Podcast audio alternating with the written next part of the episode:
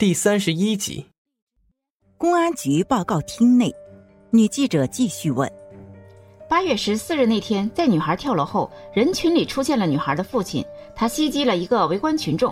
我看女孩的父亲神似周勇，为什么女孩叫张兰？我认识周勇，他是上一任刑侦支队队长，不知道为什么被革职。他被革职之后，我就再也没有见过他。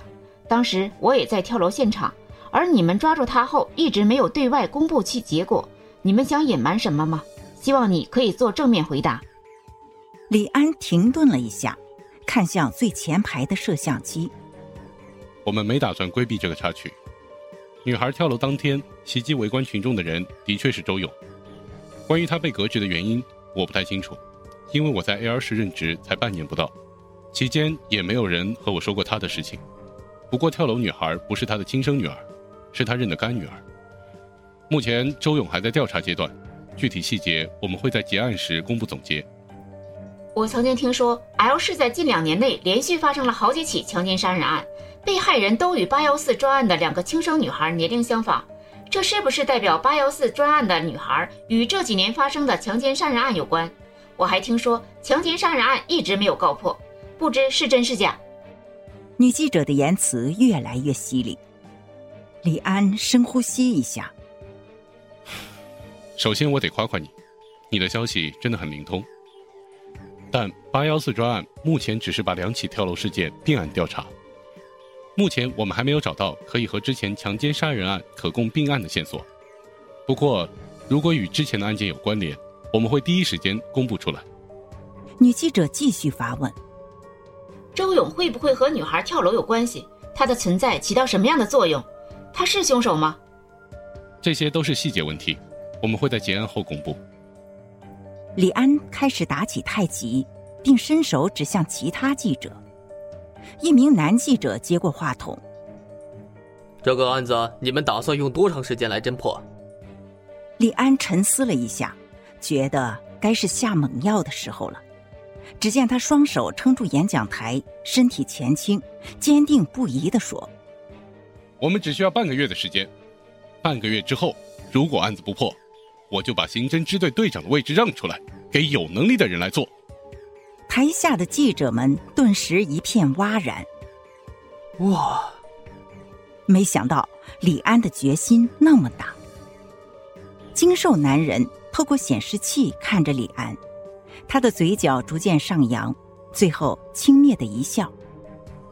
哼我倒是要看看，没了徐瑶，你还能有什么办法？新闻发布会当天的下午，L 市人民医院门口，聂远推着轮椅向停车场走去。坐在轮椅上的正是声称自己叫徐瑶的女孩，她面无表情，目光呆滞。一路上，两人并没有交谈。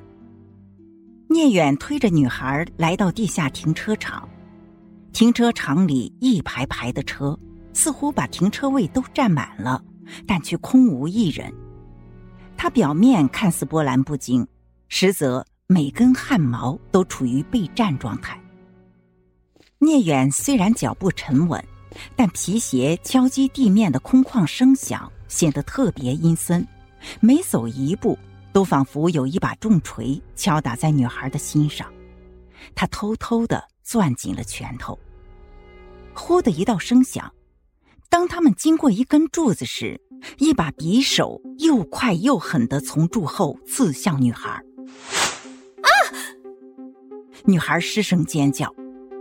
说时迟，那时快，聂远往右边一闪，把轮椅往后一拉，同时飞起一脚踢向了持着匕首的手腕处。因为拉轮椅的动作卸掉了他一半的力度。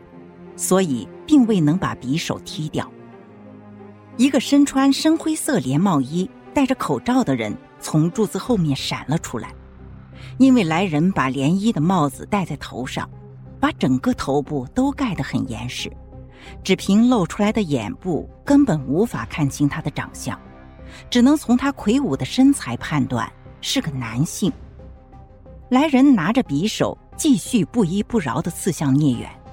但视线却落在聂远身后轮椅上的女孩聂远知道他的目标是女孩，所以在与他交手的同时，一直做好防守，绝不让他靠近女孩。女孩紧张的双手捂着嘴巴，以防自己再次喊出声来，令聂远分心。由于刺客孔武有力，身手不凡，聂远虽然与他旗鼓相当，但要分神保护女孩，所以逐渐处于下风。眼看刺客步步紧逼，危机显现。不许动！李安及时出现在刺客后面一米处，手上的枪口瞄准他，随时准备开枪。刺客识时务的停下进攻的动作，李安继续喝道：“放下匕首，把手举起来。”刺客冷静的把匕首扔在自己脚边，然后缓慢的把手举起来。正当李安小心翼翼的靠近，聂远也准备上前把他擒拿的时候，刺客突然迅速下蹲，同时向左侧一个翻滚，顺手还把地上的匕首带走。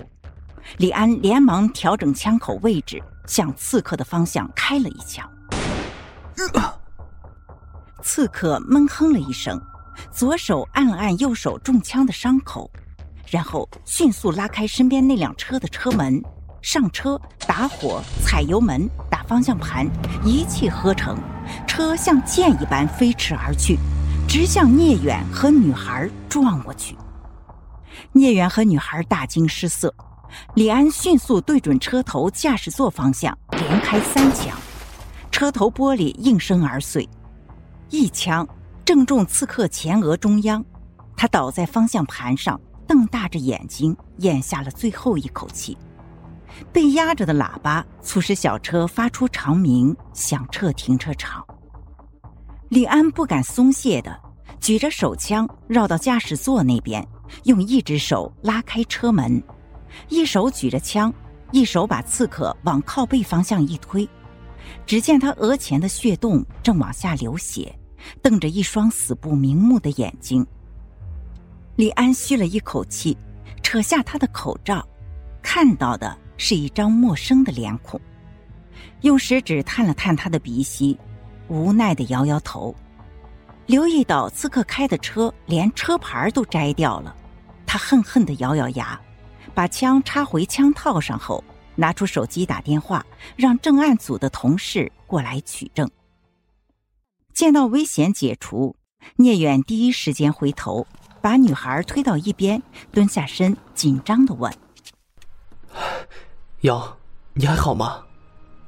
女孩脸色苍白，早就吓傻了。听到聂远的喊声，才回过神来。虽然她也不希望自己表现的那么软弱，但还是忍不住哭着扑进聂远怀中，泣不成声。聂远拥抱着她，右手轻拍她后背，安抚着，心疼的无以复加。本集已结束，谢谢您的收听。下集更精彩。